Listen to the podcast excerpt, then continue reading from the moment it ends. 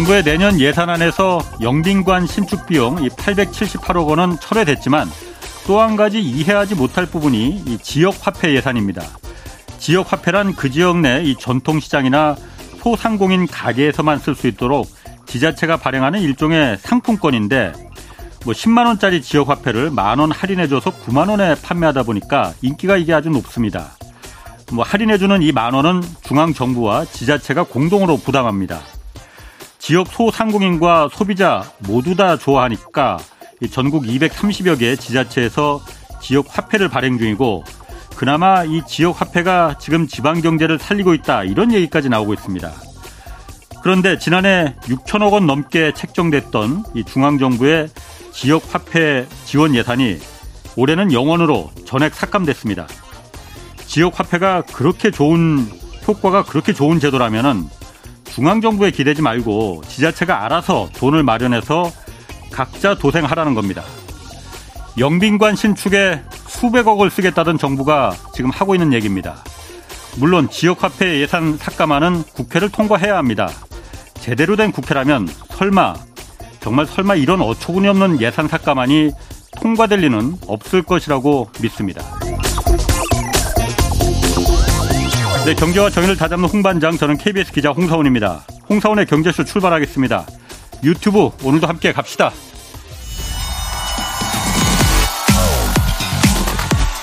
대한민국 경제 오디션 메가 경제스타 K 여러분 경제가 어려워서 힘드시죠? 그래서 준비했습니다.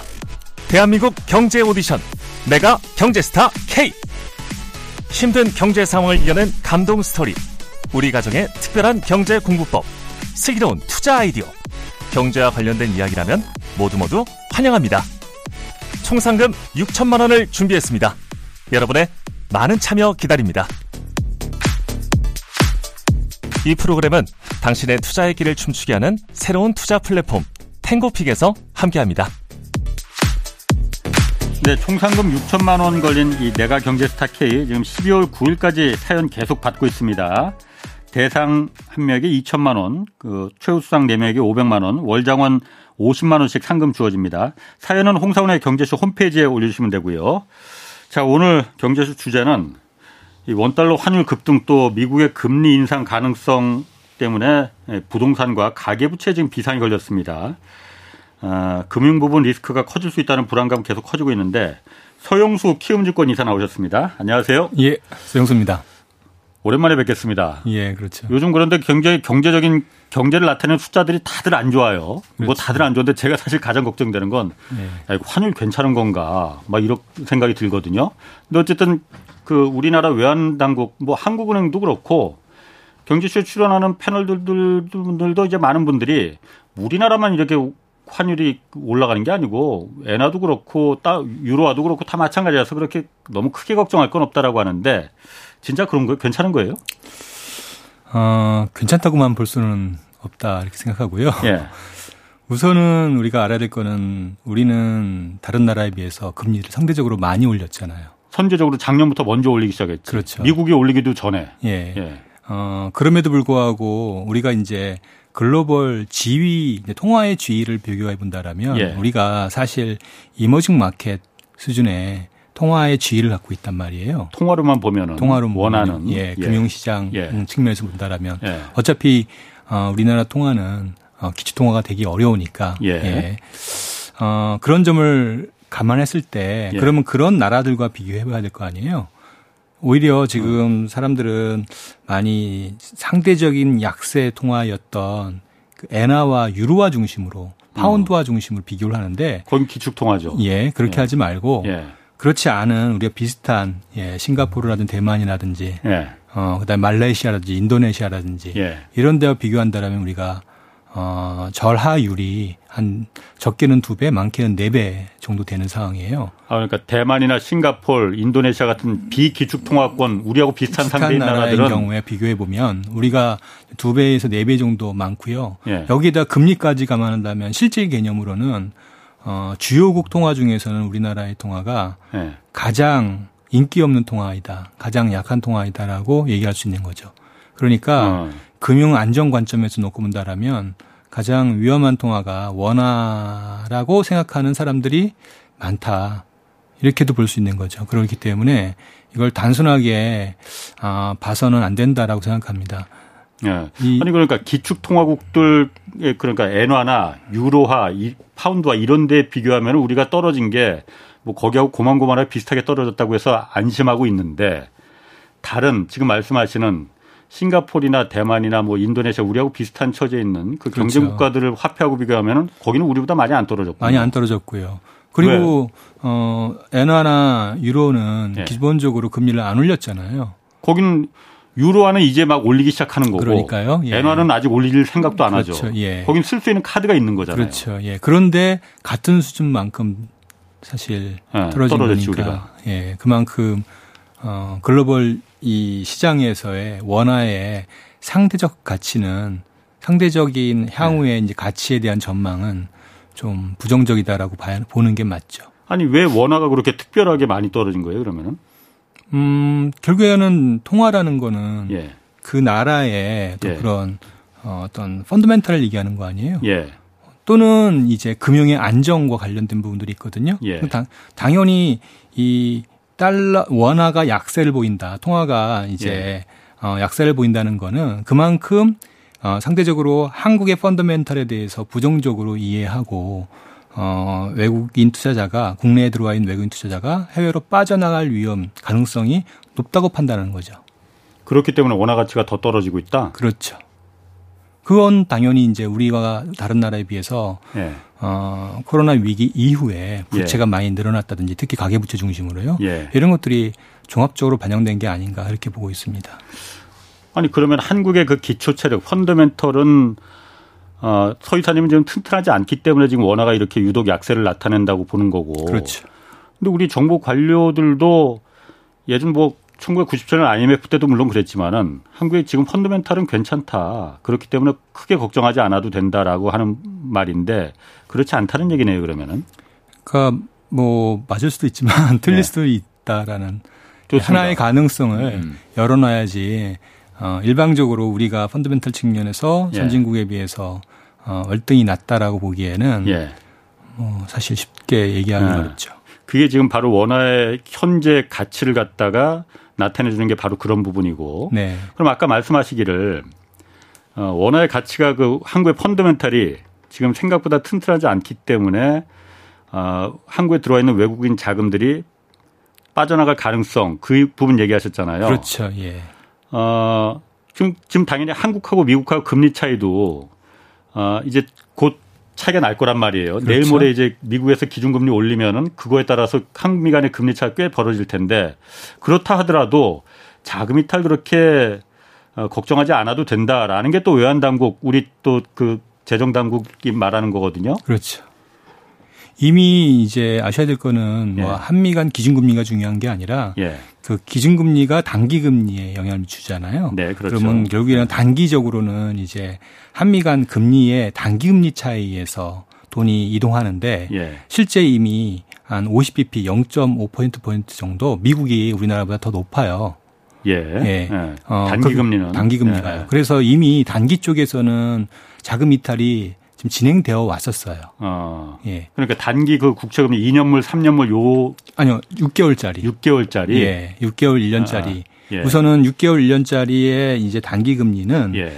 이 이런 단기 금리 차와 예. 수합 스프레드를 이용해서 예, 이제 확정 금리를 통해서 이제 음. 투자를 하는 거거든요. 네. 예, 금리를 확정해서 수익을 확정해 예. 투자를 하게 되는데 어, 이 부분은 이제 여러 이제 수학까지 계산하게 되면 네, 네. 어, 외국인 투자자 입장에서 보면 투자 유인이 없는 거죠. 당연히 돈이 빠져나가는 겁니다. 예. 근데 이제 이거를 이제 2018년과 비교해서 한미 간 금리 차가 최대 100bp까지 유지돼도 돈이 안 빠져나간다라고 어, 상당수의 이제 채권 전문가들이 얘기했던 거고 예.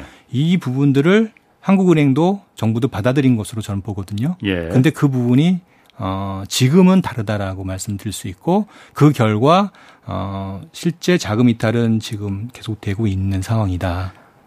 지금 어. 주식 시장에서도 외국인 자금이 좀 빠져나가기 시작했고 그렇죠? 그래서 뭐 지금 예. 전체 시총에서 외국인 자금이 지금 30% 지금 간당간당하다고 해요. 네. 그리고 그거보다 사실 더좀좀 주목해서 봐야 될 게 채권이잖아요. 그렇죠. 채권 시장에서 지금 외국인 자금이 빠져나가기 시작했거든요, 이제. 그렇죠. 그 최근부터긴 하지만은 네. 이거는 좀 문제가 있는 거 아닌가? 그러니까요. 이제 8월 달에도 한 2.4조 원 정도 자금이 빠졌고요. 예. 9월에도 3.4조 원 정도 채권이 빠졌습니다. 그게 이제 단기 채권 중심의 자금이 빠져가는 게 있고요. 예. 최근 들어서는 이제 장기채 역시 예. 미국과 한국 간의 금리 차가 축소되면서 예. 장기채도 매도가 지금 지속되고 있다 이렇게 보셔야 될 거고요. 예. 결국에는 외환 시장의 약세는 예. 단지 외환 시장만 보는 게 아니라 결국에는 이게 채권 시장, 자금 시장과 연결돼서 어, 채권 시장과 자금 시장의 외국인 자금 이탈이 진행되는 결과가 외환 시장에서 나타나서 음. 원화의 약세로 연결되는 거거든요. 예. 이렇게 이해하셔야 되고요. 어. 그 얘기는 뭐냐면 채권 시장에서 외화의 자금이 이탈된다는 얘기는 채권 시장에서의 유동성이 줄어든다는 뜻을 말하는 거고요. 유동성, 이 줄어든다. 예. 당연히 이제 채권을 예, 이제 팔아서 예, 나가 갖고 나가니까 예. 당연히 채권 시장의 자금은 부족하게 되죠. 예. 예. 그러니까 당연히 채권 시장에서의 자금 주달은 다시 어려워지는 상황으로 바뀌게 되는 거죠. 결국에는 금융 경색이잖아요. 금융 경색이고요. 그러니까 우리가 외화 유동성 위기를 얘기할 때 예. 외환 쪽에서의 문제가 아니라 사실은 채권 시장에서 문제가 돼서 예. 예. 이게 자금이 빠져나가는 과정. 예. 예. 그게 이제 결국에는 외화의 유동성 문제로 연결된다. 이렇게 보시면 그게 틀리지 않습니다. 그러면 지금 채권 시장에서 네. 채권 자금 시장 이렇게 같이 한꺼번에 보면 될 겁니다. 그럼 채권 시장에서 그, 그, 그 유동성이 부족해진다는 말은 채권이 회사, 회사들이 돈이 자금이 필요해서 채권을 발행하면은 그게 안 팔린다는 얘기예요, 그러면은? 쉽게 말해서 그렇게 되는 거죠. 그래서 그동안 채권 시장을 통해서 자금을 주달을 했던 기업들이 아. 더 이상 채권을 차환 발행을 하지 못하는 상황이 되잖아요. 예. 그러면은 예를 들어서 이제 금융회사 같은 경우 이제 예. 캐피탈 같은 금융회사는 아, 오직 채권 시장에서만 자금 시장에서만 자금 조달할 수밖에 없어요. 예금이 없거든요. 예. 그러니까 당연히 채권 시장에서 자금 경색이 발생하면 더 이상 어, 금융회사가 자금 조달을 못 하게 되니까 당연히 이제 문제가 생길 수밖에 없죠.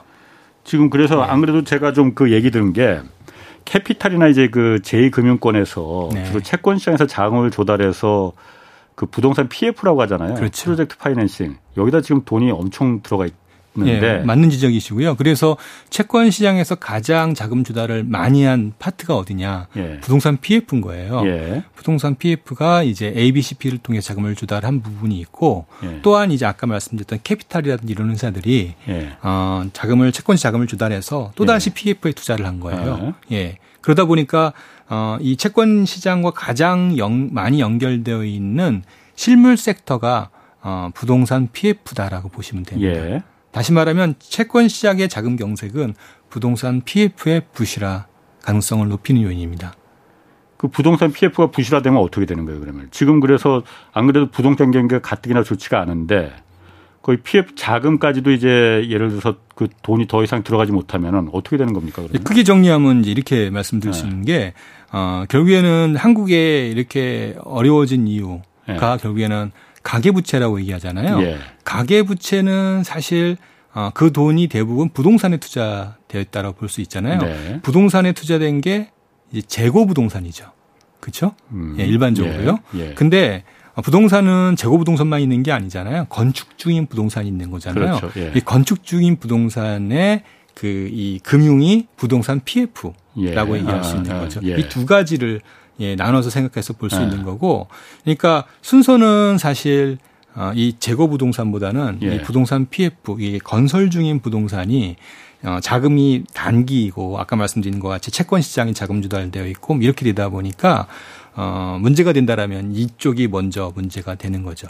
결국에는 어, 우리가 또 하나 안고 있는 건 뭐냐면 이제 조달의 이슈가 있는 부분, 부채 이슈가 있는데 나아가서 부동산 가격도 떨어질 위험들이 커지고 있잖아요. 예. 앞으로 말씀드릴 게 그런 예. 건데 이게 동시에 진행될 때 결국에는 이제 부동산 PF부터 시작해서 어 이쪽이 이제 문제가 될 수밖에 없는 거고 이런 것들을 컨트롤하지 못하면은 이제 이게 이제 가계 부채로 전이되는 예, 이런 형태가 되는 거죠. 아니 그 말이 조금 어렵긴 한데 네. 그 제2금융권이나 이쪽에서 PF로 어, 채권 시장에서 그 자금을 조달해서 그걸 다시 이제 PF로 투자하는 그런 그렇죠. 순환고리가 있었는데 어, 그게 끊어지면은 자금 조달이 안 되면은 그게 금융 경색이잖아요. 돈이 그렇죠. 돌지 않는 게. 네. 한 군데서 안 돌기 시작하면은 서로 겁나니까 너도 나도 이제 그때부터 돈을 회수하기 시작한단 말이에요. 네.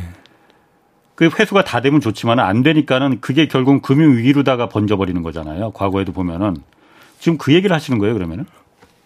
금융 위기가 올 가능성이 그래서 있다는 거예요? 그게 심해져서 장기화된다라면, 그러니까 말씀드린 바와 같이 예. 일반적인 루트는 그렇다라는 거예요. 예. 그러니까 우리가 외환 외환 얘기를 얘기하잖아요. 예. 외환 얘기를 얘기한다라면 예. 기본적으로 생각해야 될 건 단순하게 외화가 부족하다 이게 아니라 예. 그거 갖고 우리가 논을 논란 논쟁을 해야 될 이슈가 아니라 예. 그게 채권 시장에 어떻게 영향을 미쳐서 예. 채권 시장의 경색이 예. 얼마나 장기화되냐 예. 그거를 봐야 된다는 거죠. 음. 그러니까 된다 안 된다는 주장이 아니라 예. 우리가 접근 방식이 다르다는 겁니다. 예. 예. 그러니까 이쪽이 얼마나 빨리 지금 경색된다고 말씀드렸으니 그러면은 정부의 정책에 의해서 이게 경색이 얼마나 빨리 풀릴 것이냐. 두 번째는 뭐냐면 부동산 시장이 어, 얼마나 이게 어, 지금 빠르게 안 좋아진다고 하는데 이게 예. 어느 정도 안 좋아질 거고 예. 어떻게 하면 해결될 것인가 이런 것들이 이제 중요한 이슈가 될 거겠죠. 음. 예, 그게 잘 안 된다라면 결국에는 이게 이제 금융위기 연결될 거고요. 그러면 지금 그게 다 서로 서로 연결돼서 부동산과 채권, 그렇죠. 외 환율 같은 게 다 연결이 돼 있어서 예. 전체적으로 외국인들이 봤을 때는 네. 아, 한국에 저게 언젠가는 분명히 어디선가 경색이 일어나서 문제가 될 거다. 그래서 원화 가치가 이렇게 떨어지는 겁니까? 그러니까 우선은 단기적으로는 이런 거죠. 그런 우려가 있는 거 아닙니까? 예. 매크로 측면에서는 우리가 부채가 과다하게 많단 말이에요. 예. 부채가 과다하게 많다는 얘기는 얼마든지 금리가 인상하는 국면에 예. 어, 문제가 생길 위험은 상대적으로 크다라고 우리가 볼 수 있겠죠. 예. 예. 음. 그러니까 그거를 우선 먼저 생각하고 두 번째 아까 말씀드렸던 한미 간 금리 차가 어, 어느 정도 존재한단 말이에요. 예. 그러면은 미국의 금리가 우리보다 낮다라면 예. 아, 우리가 미국의 금리가 우리보다 높다라면 예. 당연히 한국의 자산을 팔고 미국으로 가는 건 정상이잖아요. 원래 원론적으로는 그렇죠. 그렇죠. 예. 그러면은 이렇게 해야죠. 우리가 여러 가지 이제 펀더멘탈 측면에서 취약점을 갖고 음. 있다라면 한국의 기준금리, 한국의 단기금리, 장기금리는 미국보다 훨씬 더 높은 상황이 돼서 그렇게 되면 좋긴 좋죠. 예, 그렇게 돼서 어. 이렇게 돈이 빠져나갈 막던지 아, 예, 예. 아니면 펀더멘탈이 좋던지. 음. 예, 이렇게 되는 거죠. 그러면은 그러면은 지난번 지금 어쨌든 이번 주에 한미 간의 금리 차는 역전인 당연히 될 것 같아요. 이번 주에. 예. 그러면 지난번에 우리 그 어, 7월에 금리 0.25% 포인트 우리가 인상을 했잖아요. 그렇죠. 그때 그때도 물론 0.5%포인트 선제적으로 먼저 공격적으로 좀 인상해야 된다 이런 얘기도 있었어요. 그런데 좀 안정적으로 0.25 정도로 낮춰서 했잖아요. 그렇죠. 결과적으로 그럼 지금 와서 봤을 때 그 잘못된 결정이었습니까? 그럼 그때 좀 더 올려서 미리 선제적으로 대응했었어야 돼요. 그러니까 0.25를 올린다는 것뿐만 아니라 예. 남은 두 번도 0.25씩 baby step을 한다라고 앞으로 예 얘기했던 게 10월 11월 우리 두 번 남아 있죠. 예. 금리 인상할 기회가. 그게 사실 어찌 보면은 네. 외환 시장만 놓고 본다라면 그리고 채권 시장만 놓고 본다라면 좀 실기를 한 게 아닌가 그렇게 보여져요. 실기? 예. 그러니까 네. 그때 적극적으로 기준금리를 올렸어야 되는 게 아닌가라는 생각을 하는데 예. 그렇지 못했다. 그 네. 결과가 결국에는 지금처럼 원화가 약세로 나타나게 예. 된 결정적인 이유가 아니었나라고 음. 보고 있고요. 그래서 지금 우리나라가 뭐 주요 기축통화국들하고 비교할 게 아니고 다른 아까 말한 대로 그렇죠. 우리 같은 같은 이머징 국가들하고 비교하면 우리가 유낙, 유독 많이 떨어 원화 가치가 떨어졌으니 특히나 그 8월 28일 전후 예. 어, 한국은행에서 기준금리를 소폭 올린 이후 예. 원화 약세가 두드러지 나타났거든요. 그럼 앞으로 지금 10월 11월에 또 한국은행 그 금융통화위원회가 열리잖아요. 그렇죠. 그때 그럼 좀 더 공격적으로 더 높이 올릴 수도 있는 거 아니에요? 앞으로도 기회는 있는 거 아니에요? 음, 적어도 그 기간 전까지는 예. 어, 이런 원화 약세가 지속될 거고요. 그렇구나. 중요한 건 그거죠. 이렇게 말씀드린 바와 같이 돈이 이게 빠져나가면 예. 그 기간 동안에는 채권 시장, 자금 시장의 경색 현상은 예. 계속 될 거예요.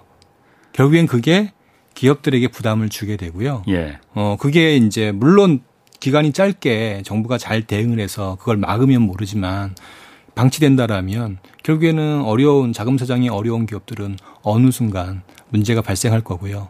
어느 순간 문제가 발생하게 되면 그때 어떤 일이 생기냐면 또다시 그게 외환에 영향을 미치게 돼요. 예. 예. 음. 이게 이제 이런 악순환이 되는 그런 음. 구조가 일반적이에요. 따라서 그런 악순환이 되기 전까지 사전적으로 한국은행은 예, 이렇게 한미 간 금리차가 과도하게 벌어짐으로써 돈이 빠져나가지 않게 어, 또 돈이 빠져나간 것을 음. 미리 사전에 차단해야 되는 그런 필요성들이 사실 있죠. 근데 한국은행 입장에서는 네. 이거 한미 간 금리 차를 그 역전되는 걸 용인하겠다고 했었잖아요. 그 그렇죠. 그 감내하겠다고 감내해야 네. 된다고. 그런 이유는 뭐 잘 아시겠지만 우리나라가 유독 가계부채가 뭐 세계에서 정상급으로 높다 보니까 그리고 또 부동산에 물린 돈이 워낙 많다 보니까 금리 높이면은 여기가 다 문제가 되지 않습니까? 그러니까 올릴래 금리를 올릴래 미국만큼 올릴래 올릴 수가 없는 독사정도 있었던 거잖아요. 전적으로 뭐 동의하고 이해합니다. 네. 예, 어, 특히나 이 문제가 뭐냐면 한국의 경우에 미국이나 다른 나라 달리 어떻게 된 게 기준금리를 예. 뭐 100bp 올릴 때 대출금리가 뭐 거의 150 이렇게 올라가 버리니까 이, 기준금리를 올릴 수가 없는 거예요. 너무 100bp란 게 1.0% 포인트 올릴 때 예. 어, 대출 금리는 더 많이 올라가 더 많이 올라가는 문제가 생기는 예. 거예요. 그러니까 이게 뭐 한국은행 입장에서는 정말 부담스러운 상황인 거죠. 예. 어 그래서 어쩔 수 없이 그렇게 하지 않았나 그런 생각은 하는데 예. 그럼에도 불구하고 뭐 제 생각은 예. 제 입장은 제 생각은 제가 만약에 어 이제 어 하는 총재라면, 예, 총재라면 예. 그렇게 하는 건 아니다라고 생각하는 게 음. 결국에는 이어 하는 총재가 책임져야 될 부분이 있고 이제 금융 당국이 책임져야 될 부분이 있거든요. 예, 예. 그것까지 한국은행에서 책임져야 되는 거는 좀 과하다라는 생각입니다. 왜냐하면 중요한 거는 외환 시장이 예. 사실은 다른 어떤 것보다 어떤 것보다 더 우선순위가 될 수밖에 없어요. 왜냐하면 달러는 우리가 만들 예. 수가 없거든요. 물론이죠. 예. 그러니까 외환 시장 그리고 채권 시장도 어 사실 어, 어떤 위기가 발생할 때의 스타트 촉발하는 네. 시점은 시, 그 시장은 채권 시장에서 먼저 시작돼요. 음. 그래서 채권 시장 안정도 어, 물론 이제 어, 가계부채 문제도 굉장히 중요하긴 하지만 어, 이 문제는 금융당국에서 해결해야 될 이슈입니다. 음. 예, 이거 나누어서 해결을 해야지 예. 한국은에서 이걸 다 해결한다라고 생각했기 때문에 이 문제가 발생한 것 같아요. 저는요. 그러면은 한국은행에서 그리고 금융당국도 마찬가지일 테고 두 마리 토끼를 다 잡을 수는 없을 거예요. 그렇죠. 그러면은 지금 말씀하신 대로 이 외환 환율의 외환의 문제가 채권하고 다 연결이 돼 있고 지금 채권에서 일부 외국인 자금들이 빠져나가기 시작했고 거기서 금융 채권이 안 팔리는 경색이 일어나기 이미 시작했다는 거잖아요. 네. 그게 그러면 지금 이게 일시적인 게 아니고 계속 이게 고착화될 수 있다는 거예요. 그렇게 보시는 거예요. 말씀드렸지만 이런 상태가 장기화되면서 예. 이 시장의 문제가 예. 기업의 예. 문제로 바뀌면 이건 장기화되는 거예요. 그러니까 그게 금융위기잖아요. 아직까지는 그래도 어 문제가 있다고 하지만 예. 연쇄 부도까지는 아니에요. 예. 그전 단계입니다. 아, 아. 그러니까 빨리 어, 이 문제를 해결하지 않으면 안 되는 거죠. 그러니까 그렇게 갈 가능성이 있다고 지금 보시는 거잖아요, 서 이사님은. 그거는 얼마든지 열어놓고 봐야 되는 게 어, 말씀드린 어, 바와 같이 결국에는 부동산이라는 펀더멘탈이 예. 좋으면 어떤 자금 네. 시장에서 자금이 어렵다 하더라도 기업이 돈을 많이 벌면 그 문제는 해결되는 거거든요. 예, 알겠습니다. 예. 그러면은 지금 서 이사님 얘기로는 어, 한국에서 어쨌든 이 부동산 문제 여기 물려 있는 돈이 워낙 많으니까 그리고 여기 물려 있는 그 국민들도 물론 많습니다. 그러다 그렇죠. 보니까 이 카드를 이 이걸 버릴 수가 없으니 포기할 수 없으니 이걸 살리기 위해서 일단 금리를 소폭으로 인상할 수밖에 미국과의 금리 차이를 그냥 용인하고 채권에서 빠져나가고 외국인 자금이 빠져나가고 채권이 경색되는 것도 감내하겠다 했는데 나중에 이게 호미로 막을 걸 가래로도 못 막는 맞습니다. 상황이 올 수 있다 이거죠. 네, 맞습니다. 그럼 지금 금리 다음 달에 일단 10월 달에 올 그 한국은에서 이제 금융통화위원회가 열리는데 여태까지는 0.25%포인트 앞으로도 계속 약하게 baby step으로 올리겠다고 했는데 지금이라도 한국은행이 야구 우리가 판단이 잘못했다. 앞으로는 미국처럼 금리 그렇게 많이 역전되도록 용인하지 않겠다. 우리도 성큼성큼 올리겠다. 이렇게 말해야 되는 말하면 되는 거 아니에요 지금이라도 그렇게 해야 된다는 얘기고요. 지금이라도 예 그렇게 하고 대신 그 임팩트를 예. 금융 당국에서 줄일 수 있는 정책을 취해야죠. 다시 말하면 어, 기준금리를 올려도 중요한 거는 지금 대출금리가 얼마나 어, 많이 오르는 거를 적게 오르도록 하냐 이거잖아요. 예. 그러니까 어, 금리를 예를 들어서 50bp를 올릴 때 예. 대신 50bp 올릴 때의 대출 금리의 인상폭을 줄이는 정책 그걸 취해야죠. 그걸 따로 나눠서 하지 않으면은 어차피 지금 이러지도 못하고 저러지도 못하는 거는 사실이긴 한데요. 어, 그럼에도 불구하고 그렇게 하지 않으면 하나를 잡아야 된다 이거죠. 네. 그럼 서 이사님 말은 부동산을 포기하고 나머지 경기를 잡아야 된다라는 거잖아요. 그렇지 않은 게 아까 말씀드렸듯이 부동산은 상수와 같습니다. 우리가 건드릴 수 없는 상수와 같아서 현재로서는 계속 어려운 상황이란 말이에요. 예. 그러면 그 영향을 어, 좀 나눠야 될 거 아닙니까? 예. 예. 나누는 방식이 이제 이 여수신 시장에서 대출금리 가계부채에 연결될 수 있는 대출금리의 상승폭을 예. 지금 어떻게든지 낮추기 위해서 기준금리를 낮추었는데 예. 어, 방식 자체가 예. 제가 보기엔 그게 아니라 기준금리는 올리되 기준금리 기준금리를 올린다고 해서 대출금리로 다 연결되는 건 아니거든요. 반드시 예를 들면 미국의 경우에는 기준금리를 100bp 올릴 때 대출금리가 10bp밖에 안 올라간단 말이에요. 그게 어떻게 가능하지? 그거는 은행에서 그냥 대출을 해주는 것도 기준금리를 기준금리를 기준으로 해서 다 결정하는 거잖아요. 기준금리에 연동이 되는 게 코픽스라든지 은행채라든지 예. 이런 예. 금리들이거든요. 예. 예. 그러니까 이 코픽스나 은행채 같은 금리의 상승을 줄이면 돼요. 아니 은행이 그러면은 흑파소 장사라는 얘기잖아요, 그거는. 아니죠. 그거는 네. 그 연결돼 있는 거는 조달 금리가 예. 높기 때문에 그런 거거든요. 조달 금리를 은행이 그러니까 빌려오는 조달 금리가 예. 조달 금리를 낮추면 됩니다. 은행은 그냥 통로에 불과합니다. 예. 예. 따라서 조달을 낮추면 돼요. 예금 예. 금리를 낮추면 되고요. 은행채 금리를 낮추면 돼요. 음. 예. 그러면 예. 아, 대출 금리가 기준 금리가 올라간다 하더라도 예, 떨어질 수 있어요. 설령 지금 음. 기준 금리를 25bp밖에 안 올렸어도 지금 채권 금리가 많이 오르잖아요. 예. 최근 들어서 지금 은행채가 많이 오르고 있거든요. 예. 그럼 많이 오르면 거기에 맞춰서 은행채 연동 대출 금리는 또 올라가게 돼 있어요. 예. 그렇게 되면은 가계 부채 부담은 더 커져서 결과론적으로는 또 가계 부채 위기가 발생하는 거예요. 제가 그럼 이해를 잘 못하겠는데 기준 금리를 만약 그 높이지 못하는 이유가 네. 한국에서 높이지 못하는 이유가 부동산에 워낙 많은 대출이 들어가 있기 때문에 그거 올리면 다 죽어버리니 그것 때문에 못 올리는 거잖아요. 맞습니다. 잠깐만요. 예. 대출금 아 기준금리를 많이 올리고 말씀하신 대로 대출금리를 그만큼 많이 올리지 않는 방법이 있다면은 네. 지금 한국에서 그 방법을 쓰지 않는 이유가 있을 거 아니에요. 안 쓰고 있지 않습니까? 그렇기 때문에 기준금리를 많이 올리지 못하는 거잖아요. 그러니까 그 부분을 해야 되는데 못 하고 있는 거죠. 그러니까 왜 안 하는 거예요, 그러면은? 아무래도 정치적 부담이라든지 여러 가지 예. 이제 예. 첫 번째로는 정치적 부담이 있을 거고요. 예. 두 번째로는 아마 그걸 하기에는 정교한 어, 어떤 정책이 필요한데 그런 걸 하기에는 좀 약간의 이제 준비 부족도 있을 거고 뭐 여러 가지 이제 어, 음. 있겠죠. 그리고 기준금리를 올리더라도 실제 시중에 대출 금리가 안 올라가게 하는 방법인 정책적인 방법이 분명히 있다 이거죠. 있죠. 그러니까 조달 금리를 갖다가 은행에서 은행이 조달할 수 있는 그 금리를 예를 들어서 일반 예금 적금들의 금리를 낮춰버리면은 은행이 싼 값에 그러니까 자금을 조달할 수는 있겠죠. 예를 들면 물론 그 예금 적금자들은 불만일 거예요. 그렇죠. 예. 어. 예를 들면 그렇잖아요. 지금 어, 기준금리보다 코픽스 금리가 더 많이 올랐거든요. 예. 어, 그 코픽스는 정기예금 금리에 연동되거든요. 예. 정기예금 금리가 어, 기준금리가 더 많이 올랐다는 얘기는 기준금리 인상 과정에서 금융회사 간 경쟁이 과열이 되면서 예. 어, 이 문제가 발생한 거거든요. 음. 그러면 금융회사의 경쟁을 완화시킬 수 있는 정책을 취해야죠. 음. 자, 그게 네. 어쨌든 우리가 이 얘기까지 이 얘기를 계속 더 그 파고 들어가긴 뭐 할 얘기가 지금 네. 오늘 많으니 부동산 얘기도 좀 해야 됩니다. 네. 어, 그 아, 아까 앞부분에 이제 PF 그 부동산 프로젝트 파이낸싱에 워낙 많은 그 제2금융권들 돈이 들어가서 그게 어, 앞으로 본격적인 문제가 될 가능성이 있다라고 잠깐 얘기를 하셨었잖아요. 미분양도 지금 많이 나온다고 하잖아요, 요즘. 그렇죠. 예. 미분양, 미분양이 나오기 시작하면 분양이 안 돼서 돈을 회수를 못 한다는 거 이게 정말 큰 거잖아요. 그렇죠. 미분양이 실제로 그렇게까지 많이 문제가 될 정도로 많이 생깁니까, 요즘?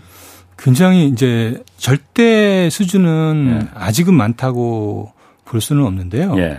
이 증가율 이게 너무 예. 빠르게 증가해요. 그래서 미분양률이 예, 그래서 전국 기준으로는 어, 전년 말 대비 두 배가 증가했어요. 8월, 7월 기준으로. 예. 거의 6개월 만에 두 배 증가했다 이렇게 보시면 됩니다. 수도권은 예. 음, 4배 증가했죠. 200% 증가했죠. 200%. 예. 소유권 4배. 3배네요. 예. 아, 200% 증가했습니다. 그렇게 미분양이 늘어나면은 네. 당연히 그 PF를 일으킨 그, 그 캐피탈이나 이 금융권은 더 어려워질 거 아니에요, 그러면. 그게 문제인 거죠. 네. 예. 결국에는 이제 부동산 PF가 2008년도도 마찬가지였어요. 이게 예. 문제가 뭐냐면 2008년도에도 저희는 이 집값 상승의 요인을 예. 공급보다는 수요에 초점을 두었는데 예. 많은 이제 전문가들이 수요보다는 공급에 초점을 두었잖아요. 공급 부족하다고. 예, 아. 공급에 초점을 두었는데 2008년도에도 예. 똑같은 상황이었어요. 그래서 2008년도에 음, 막판에 이제 공급 부족 때문에 집값이 오른다고 해서 예. 이제 이기 신도시 기억하실 거예요. 그래서 어. 이제 그때 했을 때 갑자기 금융 위기 오면서 부동산의 수요가 줄면서 폭락했죠. 어, 예, 폭락하면서 네. 어 그때 이제 부동산 PF 이슈가 아 본격적으로 수면 위에 불상한 거거든요. 그래서 예. 2008년 금융위기 핵심 내용은 부동산 PF 위기예요. 저축은행 위기이고요. 예. 예 이렇게 정리되는데 예. 어 지금도 사실 크게 다르지 않습니다. 2008년하고 너무 똑같은 게 어, 마찬가지로 이제 어, 공급 부족이란 음, 주장이 많았잖아요. 예. 그래서 문정부 뒤늦게 이제 공급을 어쩔 수 없이 늘리게 됩니다. 예. 그래서 2022년도에 이제 분양과 분양 계획 물량이 역대 최고치를 기록합니다. 예. 예. 예. 공급이 절대적으로 어 많이 어 생긴 게 하나 있고요. 예. 나아가서 이제 어 이 수요가 사실은 진짜 실수요가 아니라 예. 가짜 실수요라고 할 수 있는 이 투기적 수요와 예. 그리고 이 과소비성, 사치성 수요 이런 예. 것들이 금리가 인상되면서 이게 예. 한꺼번에 죽어보니까 죽어버리니까 이게 이제 어, 공급 과잉 상태가 음. 순식간에 이루어지는 거예요. 이게 음. 이제 문제의 핵심이고요. 어, 그러다 보니까 분양 이 청약률 자체가 뭐 예. 300대 1을 하드는 게 30대 1로 떨어지고 30대 1을 하드는 게 3대 1로 떨어지는 이런 음. 상황이 정의가 되고 음. 그러니 이제 어, 미분양은 뭐 기하급수로 늘어나는 거죠. 그럼 지금 그, 그 현재 정부에서도 얼마 전에 국토부에서도 발표했는데 270만 호 새로 짓겠다고 한 거잖아요. 물론 당장 짓겠다고 하는 건 아니지만은 공급이 부족해서 어, 주택 문제가 생겼으니 공급을 파격적으로 늘리겠다고 해서 270만 호를 얘기했단 말이에요. 그럼 이게 더 그런 문제가 생길 수가 있겠네. 문제를 푸는 게 아니고. 그렇죠. 근데 시간을 두고 진행되는 거니까 예. 아마 그런 사업들은 예. 어, 부동산 시장 상황에 따라 상당 부분 지연되거나 예. 뭐 수년되지 않을까 생각이 됩니다. 그래서 그건 그렇게 보시면 되고요. 중요한 거는 현재 이렇게 이제 분양이 역대 최대 수준이라고 말씀드렸잖아요. 예. 그 얘기는 무 엇을 뜻하냐면은 부동산 PF 규모가 역대 최대라는 걸 뜻하거든요. 그래서 음. 2008년도가 한 대략 80조 정도 됐는데 예. 지금 PF 규모가 어, 어림 잡으면은 정확한 통계가 안 나오는데 150조에서 180조 이상 될 것 같아요. 그러니까 PF로 들어간 돈이? 네. 기본적으로 우리가 알아야 될 거는 그걸 다 어쨌든 회수를 뽑아내야 될 거 아니에요. 금융권들은. 그렇죠. 예. 근데 이제 사업이 이렇게 되면은 이제 뭐 경색되거나 또는 미분양이 네. 발생하거나 그러면 이제 사업이 중단되잖아요. 예. 사업이 중단될 때이 이 착공 중인 이 건설 사업장은 예. 손실률이 굉장히 높거든요. 예. 일반적인 아파트, 이 재고 아파트하고 달리. 예. 어, 따라서 금융회사의 손실들, 예. PF의 손실들은 상당 부분 어, 커질 수밖에 없고요. 예. 음. 그게 아까 말씀드렸듯이 다시 채권 시장에 영향을 미칠 거고. 예. 그런 그런 식으로 따진다면은 네. 그 금융권들이 그 주택을 주택에 들어간 PF를 갖다 빨리빨리 회수를 해서 돈이 돌게 만들고 금융권들도 살아야 되는데 말씀하신 대로 금리를 더 올려야 된다고 하면은 그정 반대 방향으로 가는 거잖아요. 더 안 좋은 방향으로 가게 만들자는 거예요. 예. 그럼 상황이 더 악화될 거 아니에요. 그거 그럼 어차피 그냥 감내해야 되고 포기해야 되는 겁니까? 그쪽은 그러면은 망할 망하도록 제가 말씀드린 부분은 예.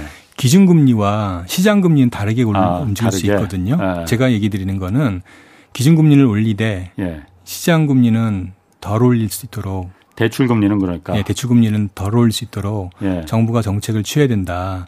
오히려 어, 기준금리를 올리게 되면 어떤 일이 생기냐면 예. 어, 외국인들이 다시 돌아올 수가 있어요. 기준금리를 올리면 예, 올리게 되면 뭐 그렇죠. 어, 예. 어, 당연히 한국의 금리가 올라가면 화폐 돈 가치가 높아진다는 그렇게 얘기니까. 되면 장기 채권 금리가 또 안정화될 수가 있어요. 예. 안정화되면 아까 말씀드렸던 은행채라든지 이런 예. 금리가 또 안정화되고요. 예. 이런 선순환을 기대할 수 있거든요. 예. 그러니까 문제는 뭐냐면 우리가 어, 기본적으로 대출에 연동되는 코픽스가 단기 금리예요. 예. 그러니까 이 단기 은행의 예금 금리가 음. 경쟁에 의해서 너무 많이 오르는데 예. 이런 기준금리 인상이 경쟁을 자극하는 요인으로 작용하거든요. 예. 이 경쟁을 자극하는 요인을 제거해 줘야죠. 아, 그건 어렵다 좀 사실 그런데. 어려워도 제가, 어쩔 수 예. 없습니다. 그거를 하지 않으면 이 예. 문제는 풀 수가 없습니다. 예. 그러니까 어렵기 때문에 이거를 하려고 예. 전 세계 주요 선진국들이 금융 안정을 위해서 예. 10년 이상 투자를 하고 시스템을 바꾸고 그랬던 거예요. 예. 예.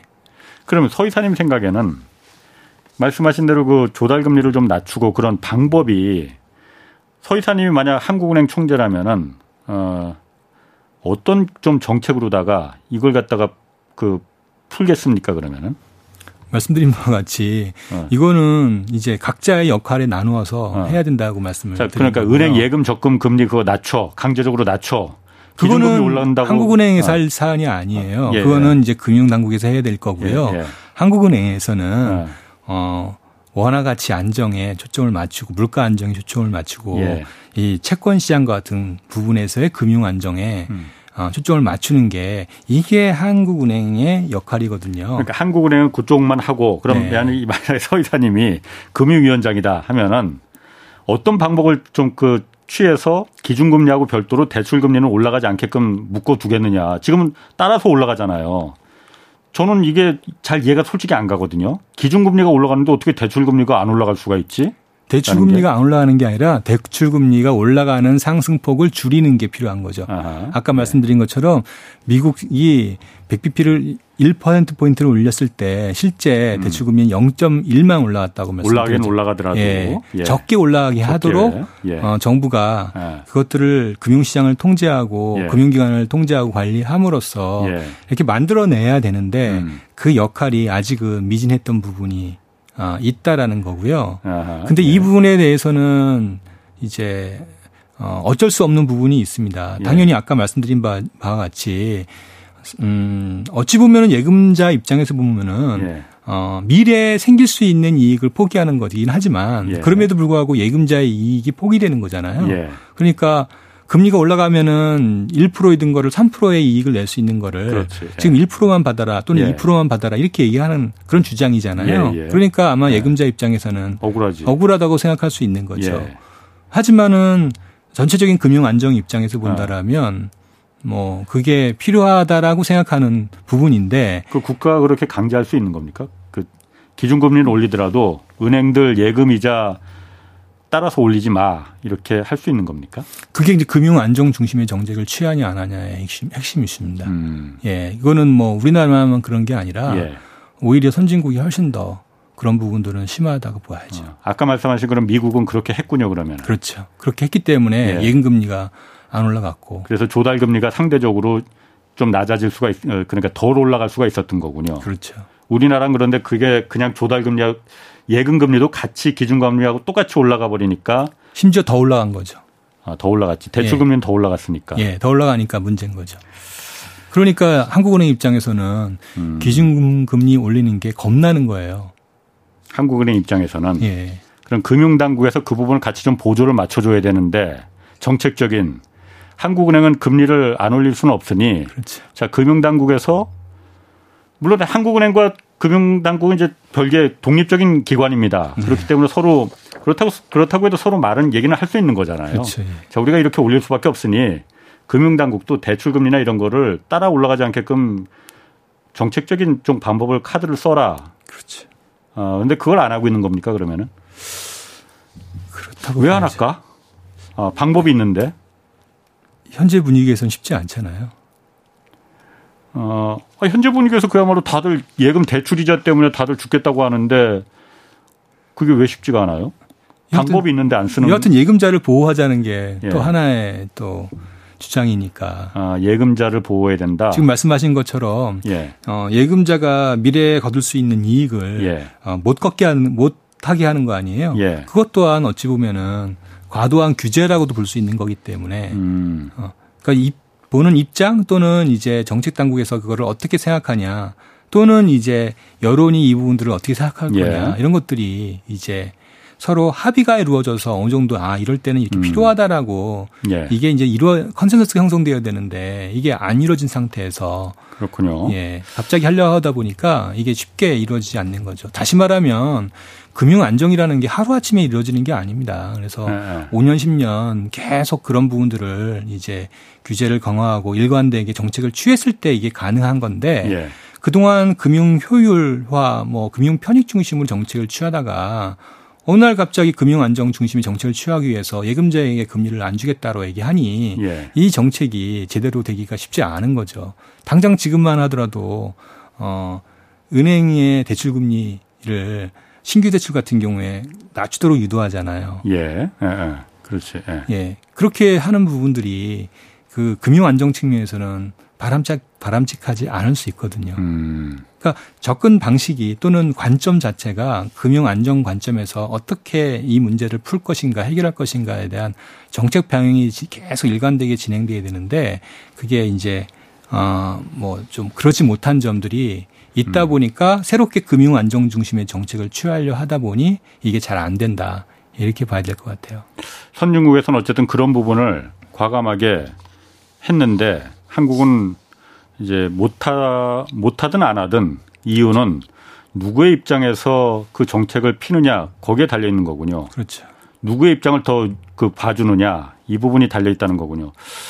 아, 요 부분은 사실 중요한 문제라서 제가 뭐 서이사님 말씀만 100%다 솔직히 믿기가 힘들어요. 아, 우선은 이제 예. 이런 생각을 해요. 이제 예. 제가 어, 거의 유일하게 이걸 화두를 어, 꺼낸 어, 애널리스트이고 전문가일 처음 거예요. 예. 예. 그래서 이거를 공론화할 필요가 있어요. 실제 미국 예. 같은 경우에는 2008년 금융위기 이후에 예. 이런 거를 공론화시켰고 결국엔 폴 볼커라는 사람이 예. 아 이제 다시는 이런 금융위기를 겪지 않겠다라는 이제 어, 선언을 하면서 완전히 금융 시스템을 금융 안정 중심으로 개혁하거든요. 볼커는 1980년대 2008년에는 그 버냉키 의장 때 말씀하시는 건가요? 그때 아, 네, 예. 도드 프랭크법을 아, 예. 볼 볼커가 음. 만들었어요.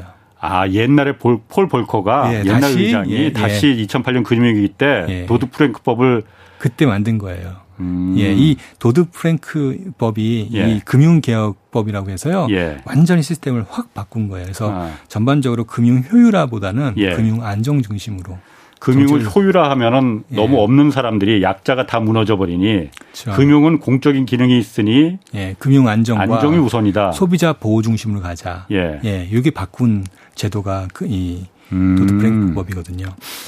그럼 그 부분을 우리도 지금 시기에 심각하게 고려를 해볼 해봐야 되네요. 그런 당연히 해야 되는데 그거에 대한 논란 논의조차가 없으니까 예. 안타까운 일이죠. 그러니까 이와 같은 문제 역시 사실 어좀 그 금융 안정 관점의 정책이 나와야 되는데 나오기가 어려운 거죠. 저만 해도 당연히 기준금리가 올라가면은 예금금리 올라가서 돈 많은 사람들이 현금 많이 가진 사람들은 더 부자가 된다. 이거 당연하다고 생각했거든요. 그 당연하지 않은 겁니까 그러면은? 국가가 누구를 위해서 정책을 펴, 느냐에 따라서 그게 당연하지 않을 수도 있고 강제할 수 있는 거예요. 뭐 얼마든지 그거는 이제 누가 궁극적으로 네. 어 공공의 선을 위해서 어떤 금융 시스템이 더 어, 좋은 건지 음. 판단을 하고 거기에 맞춰서 시스템을 일관되게 유지하는 게 중요하겠죠. 그렇군요. 네. 알겠습니다. 그 부분은 나중에 제가 다시 한번 그 조금 더 좀그 다시 한번 좀 다루시죠 저희가. 네, 부동산 중요한 얘기 같아요. 예. 어, 부동산 얘기 좀 다시 돌아서 부동산 얘기해야 되는데. 예. 자, 요즘 그 주택 가격 하락한다는 얘기는 그런데 많은데 네. 제가 이제 신문 기사도 보고 그러면은 하락폭이 뭐 0. 뭐 0. 몇 퍼센트도 0.0 몇 퍼센트 이렇게 되잖아요. 네. 아니 0. 몇 퍼센트 하락하는 게 그게 무슨 하락하는 거에 피부에 안 알았거든요. 우선은 어. 이제 그 지수를 이제 한국 부동산원 지수, 이제 KB 국민은행 지수 이런 것들이거든요. 예, 예. 그 지수의 산정 방식이 지금처럼 예. 거래가 없으면 예. 호가만 갖고 하는 거예요. 호가 파는 예. 사람이 부르는 가격. 예. 어. 근데 어. 생각해 보세요. 호가라는 게 우리가 매도 호가, 매수 호가가 있으면은 네. 매도 호가, 매수 호가의 평균을 한다든지 둘 다 한다든지 네. 가중치를 준다든지 이렇게 해야 되잖아요. 근데 그게 아니라 매도 호가만 있잖아요, 지금. 예. 그럼 매도 호가만 넣는다라면. 아, 그럼 파는 사람이 당연히 높게 부르고 싶으니까. 그럼 그게 어떻게 시장 가격이 될 수 있어요? 그럼 부동산 아. 거래가 안 되면 예. 그 가격은 의미가 없는 거죠. 그럼 부동산에서는 부동산원에서는 그럼 왜 그 매도 호가만을 그 부동 그 매매 지수로 그럼 채택을 하는 걸까요? 그러면 부동산을 재화로 보기 때문에 그래요. 우리 재화 시장에 예. 마트가 있으면 예. 팔리지 않아도 내가 호가를 내놓을 거 아닙니까? 어. 얼마 얼마 예. 소비자 가격이요. 그게 안 사든 말든. 예, 그게 가격인 거예요. 그렇지, 그건 예. 그렇지. 부동산도 그렇게 본 거죠. 아. 근데 부동산을 예. 어떻게 그런 재화로 볼 수 있어요? 자산이잖아요. 예. 자산이라면은 그날 그날 그날의 시세가 필요한 거잖아요. 예. 예. 그러면은 그거는 매도가가 아니라 실거래가를 하든지 매수가를 하든지 예. 평균을 하든지 이렇게 해야죠. 그럼 지금 실제로 그럼 떨어진 거는 어느 정도나 그럼 떨어졌다고 보시는 거예요, 그러면? 어, 그래서 이제 실거래가가 있어요, 실제. 부동산에, 한국 부동산은 실거래가가 예. 있거든요. 예. 그거는 하락률이 좀 있습니다. 예. 근데 그것도 또 문제가 뭐냐면 거래가 되는데 예. 어, 두 채 이상 반복해서 거래되지 않으면 네. 그것도 거래로 인정해주지 않아요. 네. 그래서 저희가 그거를 하나라도 거래된 거를 어, 집합해서 계산을 했는데 네. 어, 고점 대비 서울 기준 한 15% 빠진 걸로 나옵니다. 실제 거래된 거는요. 고점 대비. 예. 그러니까 작년 그때 비, 2020, 2021년 9월 기준으로 15% 예. 빠졌습니다. 15% 정도 빠졌다. 네. 음, 지금 거래량도 거래량도 요즘 거의 뭐 늘어나거나 그런 거 없죠. 계속 줄어들고 있는 겁니다. 거래는 계속 감소하겠습니다. 왜냐하면 실제 수요는 어, 살 수 있는 여력은 금리 인상에서 더 줄어들었습니다. 예. 예. 어, 저희가 계산해 보면은 예. 어, 금리 인상에 따른 가계의 매수 여력은 한 20% 이상 줄었어요. 그러니까 음. 15% 빠졌어도 예. 어, 거래는 더 줄 수밖에 없는 거죠. 금리는 앞으로도 더 오른다고 하니까는 더, 더 줄어들 수밖에 없겠네요. 그러면. 예. 그러니까 더 하락할 여지가 있죠. 또 하나 예. 얘기 우리가 어, 주목해야 될 거는 예. 전세 가격이 많이 하락한다. 떨어졌죠. 아. 예, 하락한다는 것. 특히 예. 최근 들어서 급락하는 부분이 있습니다. 전세 가격은 집값이 떨어지는 거에 그 선행 지표라고도 얘기를 하잖아요. 그렇죠. 중요한 어. 부분입니다.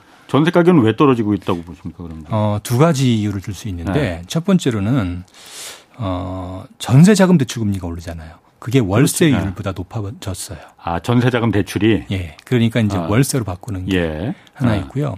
두 번째는 이제 꼭 얘기 드리려고 하는데 시간이 될지 모르겠지만 아. 임대차 3법 이슈입니다. 이거는 꼭 아셔야 됩니다. 예. 임대차 3법 중에 예. 우리가 계약갱신 거절 사유가 있어서 그것 때문에 문제가 많아서 전세 가격이 많이 올랐잖아요. 예. 2020년도에. 예. 그것 때문에 수정의 논의가 있었는데 예. 또 하나 다른 하나의 이슈가 있어요. 예. 뭐냐면 계약갱신을 하고 나면 네. 지금 계약갱신을 대부분 했단 음, 말이에요. 음. 계약갱신을 하고 나면 이 갱신 계약은 어, 묵시적 계약으로 인정을 해주는 거예요. 묵시적 계약? 예. 아. 무슨 얘기냐면 계약 갱신을 하게 되면 우리 상식적으로 또 2년간은 계약을 예, 유지해야 된다고 보잖아요. 예. 그게 그렇지 않습니다. 음. 3개월 이내에 그냥 그러니까 통보만 하면 됩니다. 수시로 내가 통보하면은 아. 3개월 이내에 계약이 해지되는 거예요. 예. 예, 무슨 얘기냐면 이런 거예요. 지금 어 세입자가 뭐 우리나라의 절반 가까이 되지 않습니까? 네, 네. 근데 어 최근에 대출 금리 상승에 따른 이자 부담이 커지는 계층은 이쪽일 거라고요. 그렇지. 예, 예, 예. 근데 이분들이 이자 부담이 커지면 뭐 해결할 수 있는 방법이 없잖아요. 예. 근데 이분들이 갖고 있는 자산 중에 가장 큰 게 뭐죠? 임대보증금이란 말이에요. 그렇지. 예, 그렇죠? 예, 예. 근데 그러면은 임대보증금을 깨서 예. 더 작은 집으로 이사 간다든지 아, 그런 경우도 그럼 다 계약 갱신으로 된 거로 본다 이거죠? 무슨 얘기냐면 계약 갱신을 한 상태에서 아, 예. 어, 이럴 수요들이 예. 생기는데 예. 이거를 정상적인 경우 2년간 기다려야 되잖아요. 예. 그게 아니라 음. 계약 갱신하면은 당장 예, 계약을 해지하고 예. 예, 작은 데로 이사 갈 수 있는 돈을 음. 임대보증금 받을 수 있는 그런 예, 권리가 생겼다는 거예요. 아. 그런 이유로 인해서 최근 들어서 어, 갱신 계약률이 예. 쭉 대출금리가 올라가니까 갱신계약률이 네. 올라갔거든요. 예. 이게 최근 들어서 급격히 떨어지고 신계약 음. 전세 가격이 떨어지면서 전체 전세 가격이 떨어진다는 거예요. 그 부분도 있었다 이거군요. 네. 아 오늘 시간이 정말 부족하네. 아 오늘 여기까지 해야겠습니다. 이 부분은 상세히 얘기해야 되는데 다음에 다시 한번 저희가 좀 그 한번 모셔야겠는데 네. 알겠습니다. 자 서영수 키움증권 이사였습니다. 고맙습니다. 예, 고맙습니다. 지금까지 경제와 정의를 다잡는 홍반장 홍사원의 경제쇼였습니다.